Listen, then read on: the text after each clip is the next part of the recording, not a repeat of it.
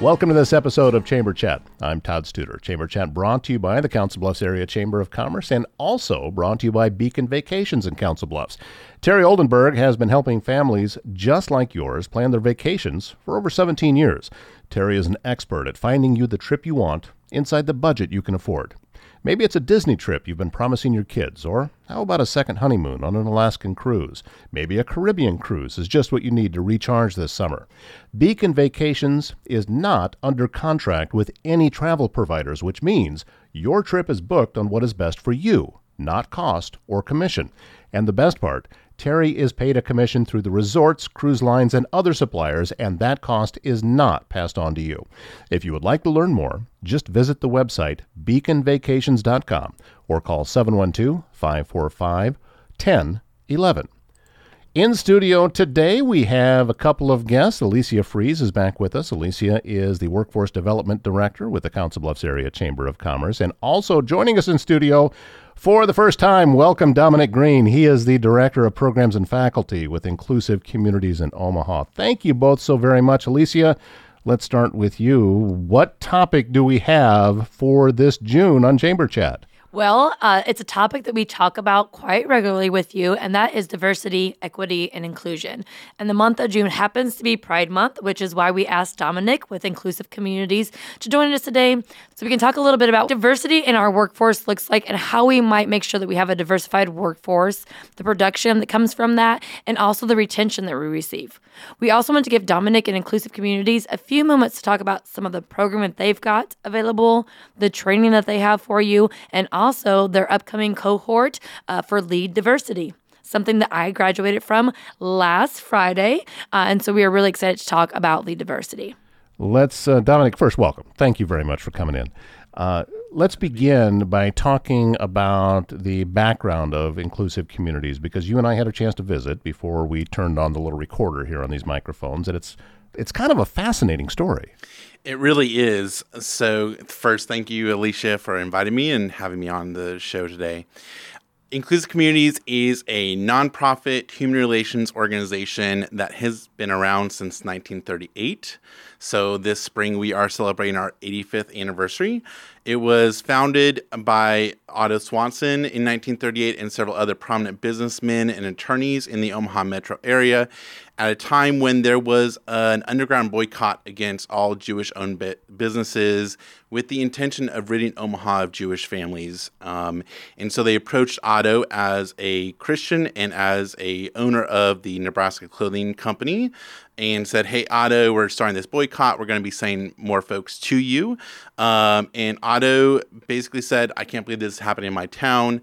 And so, along with uh, W. Dale Clark, Milton Livingston, uh, Ralph Sabota, several others, they contacted the National Conference of Christians and Jews and asked to be to start a Midwest chapter here in Omaha to confront this anti-Semitic movement.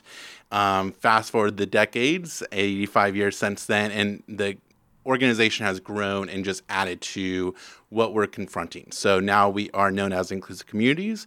Our mission is to confront prejudice, bigotry, and discrimination. Uh, full stop. We know that every part of discrimination uh, relies on other other systems or other systems of oppression to to stay afloat, and so we all of our work that we do is to confront that. Um, we offer programming for youth um, high school age students, middle age students. Uh, we have conversations that we invite community members to be a part of, um, and those are Omaha Table Talks. And then we do work with uh, organizations, businesses, corporations around what does DEI look like? How do we become more aware and educated as to what creating a more inclusive community or inclusive workspace look like? I find it fascinating that uh, an 85 year old organization was formed because somebody knocked on the wrong door. that that is it, it is just uh, as as I said, it's fascinating that that type of thing happened, and also that somebody. It's one thing to have a passion for it, but it's something else to have the wherewithal to put something together to stop it because I'm sure that that anti-Semitic movement that was going on, it, it sounds like it was fairly well organized by that point. Yeah, I mean, I I'm not a historian and I don't know a lot about it, um, but it was organized enough that they were already starting to knock on doors and, and letting people know about it. And it it was stopped. Um, and so, yeah. How much of that that what you do now can you look back on and say that the roots were here and we're still doing the same type of work? Is there commonalities from there to now? Absolutely. So if you go onto our website, inclusive-communities.org, org. Um, you'll see on our page more of a fully typed out history, but as you're looking through that, each um, decade almost, we're adding on another conversation about who is an American? What does it look like to be a citizen of the United States? Um, and who should be in that bucket? Um, and so we were holding conversations around um, youth voices, around um, Muslim identities, around um, women's rights, um, civil rights. Uh, in in that time period, um, we're still holding all these same conversations. We were holding conversations in rural Nebraska. Uh, we have found in our records around LGBTQ and trans rights long before that was a conversation that was actively being held. So that is something that we do pride ourselves on is is holding conversations and space for conversations before they might be that buzz or the topic. Um, because what does it look like to be a United States citizen? What does it look like to be an American? Um, and who should be in, in that category? And that answer is everybody. We're all. How big is your organization? So we're a staff of 10 people.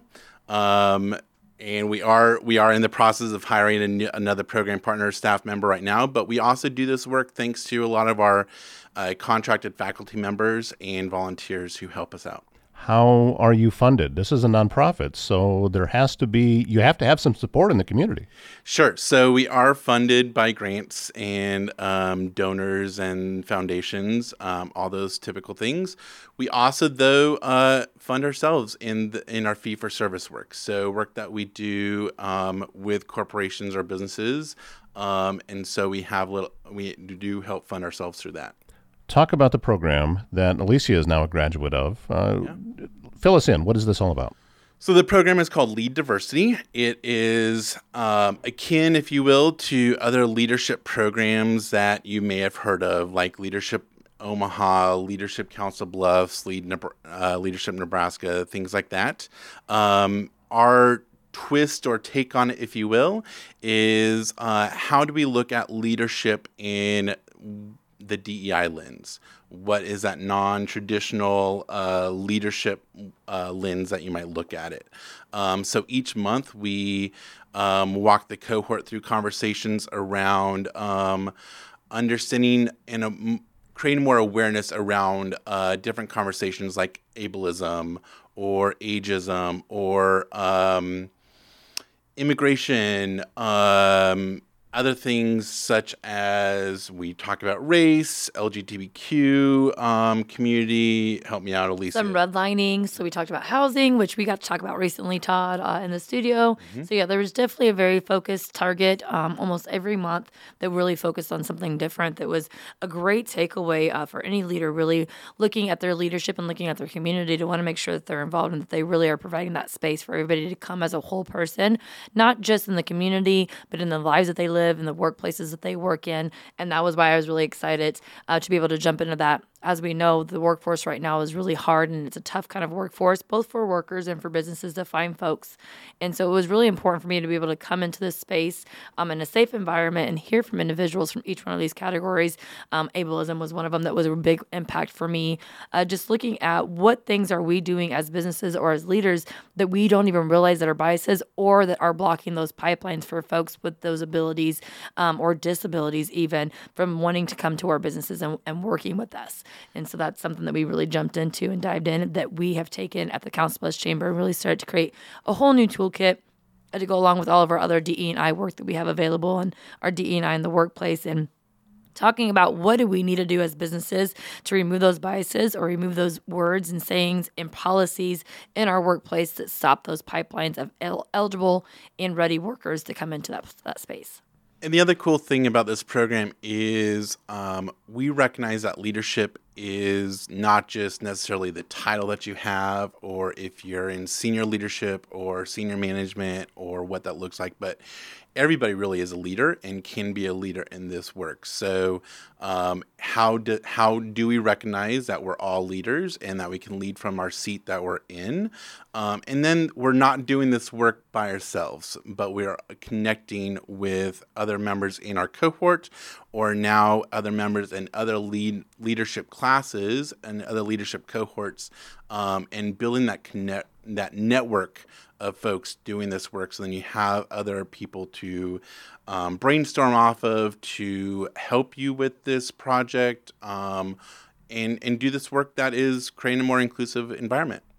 Alicia, I'm curious when you were getting started in this program, did you know everything that you were going to learn, or how many surprises did you have along the way of I wasn't even aware this was a thing?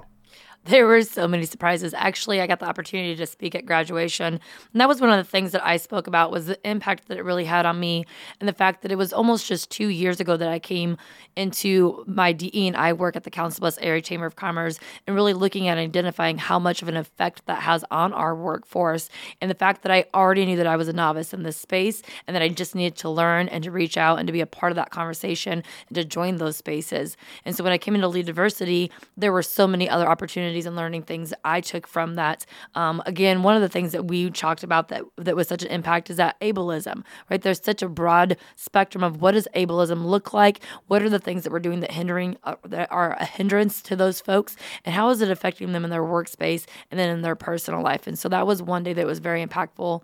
Another time that was so impactful was just taking these things and really starting to identify that this is a very broad and it's literally the entire spectrum.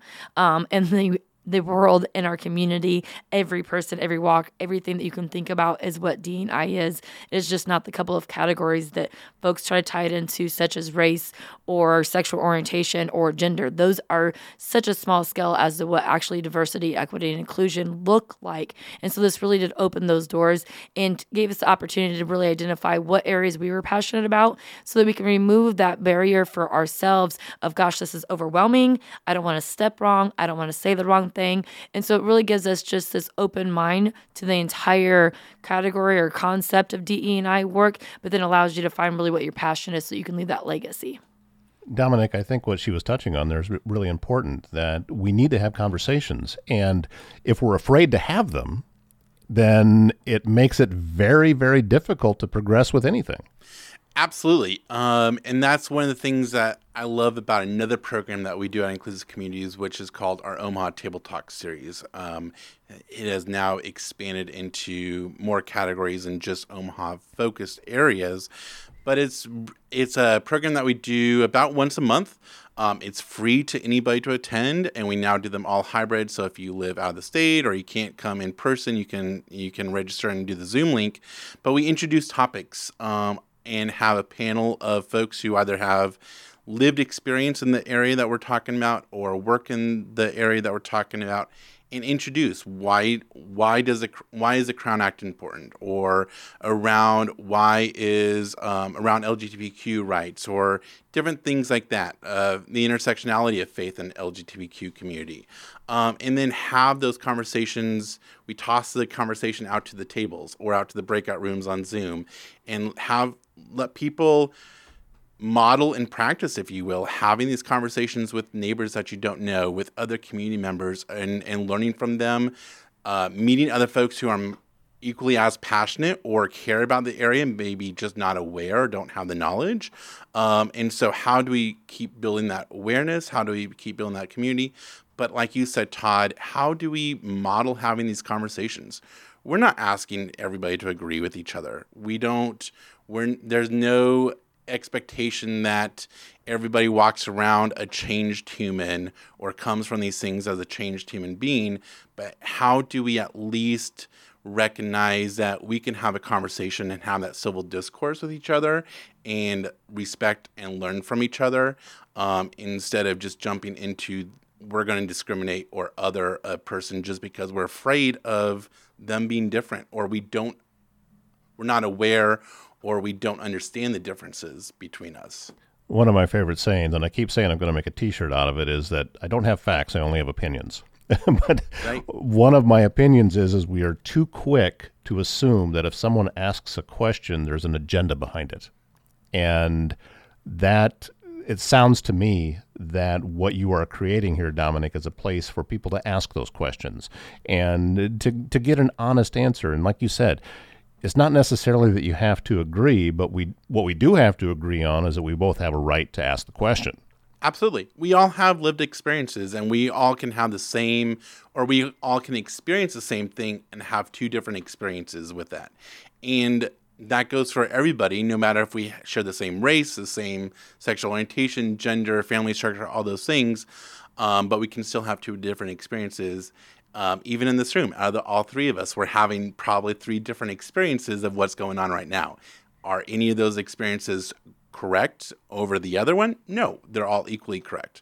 How do we how do we get to that point when we're talking with a person who has a more perceived difference from ourselves. That's a really good point that you just brought up. It, it, as an example, I'm sitting here on my side of the microphone, haven't done this, you know, so many times, and it's just a conversation for me. Dominic, this is the first time you've ever done anything like this, so you are getting a brand new experience, and that looks something different for you. And Alicia, you've been here a, a dozen times or so, maybe more, so you have a more familiarity with it, and it's it means something different to all of us. And I that's think correct. that that's it's a wonderful way of putting it that that can apply to anything in life. Yeah, absolutely. And that's really how we go about doing this work in any of our conversations, whether it's lead diversity program our Omaha Table Talk program, or our workshops that we provide to the community and businesses to bring us into is how do we learn from each other more than the people up up front facilitating the conversations. We're there to facilitate the conversation, provide some insight and prompts, um, but we're really also there to learn from each every and everybody in the in the audience, if you will, as well, because everybody has their own unique lived experience and their own lens on what life is. Well, we're going to attempt to do something here because podcast and deadlines typically don't go together very well because this could be listened to at any point. So today is June 13th, 2023. Correct. If you're listening to this in 2030 or whenever it might be, this deadline is not going to apply to you. However, uh, as of today, you still have uh, an opportunity for folks to get signed up for your next program. That's correct. So, for our cohort five of our lead diversity program, if you are listening to this and interested, um, you can apply by 5 p.m. on Friday, June 16th. That would be the 16th, yes. Um, to be a part of that program for next year. Otherwise, we do open up applications typically every May for the upcoming year's program. Where can folks go to learn more about the organization Inclusive Communities? Inclusive www.inclusive-communities.org and also you can find us on Facebook and Instagram as well. Well, what do you think, Alicia? How do we do? I think this has been a great show, guys. Uh, thank you so much, Dominic, for coming in. I thank you for the opportunity to experience lead diversity. Uh, just a couple of things that I wanted to quickly note um, that that I took home from Lead Diversity is just making sure that you provide that safe place for somebody to come have that conversation or to speak with you about your experiences. Please tell your story, folks. Your stories help everybody else learn and grow as a whole. And I promise you, if you're listening to this and you're an HR manager, talk to your associates, learn from your associates, learn from the experiences that they have in their life, and learn from the experiences that they're having at work because that is going to help you create a more diversified workplace. And it is a proven statistic given to us by Gallup Gallup that diversified workforces are actually 80% more productive than other workforces. So make sure that you're looking at your workforce and who's sitting at the table, what voices are there, and that they've got a safe place to bring those stories and those experiences. It also helps with retention. Everybody wants to work at a place that they're fully accepted at and feel comfortable in. That's a huge thing right now is retention. Everybody's struggling for hiring. So if you can stop the turnover, or at least slow down that rate of turnover, that that in itself is incredibly valuable because the, everybody knows how much you have to spend in order to train someone and to get them up to speed. And once they're there, you want to hang on to good people. Plus, if you feel passionate and safe in the space that you're working in, then you're going to be more likely to promote that company when there is a job offer or a job opening there, or whatever the company is doing. You're going to be talking about it and excited about it if you feel safe and comfortable there. Hey, we're looking for play-by-play people for uh, for the radio. That's right. so, so, that's just my little pitch. anyway, uh, Alicia Frieze and Dominic Green, thank you both uh, for being a part of the podcast today on Chamber Chat. We also thank Beacon Vacations for their sponsorship, and we thank you for listening to this episode. Uh, listen for a new episode next month. Until then, take care.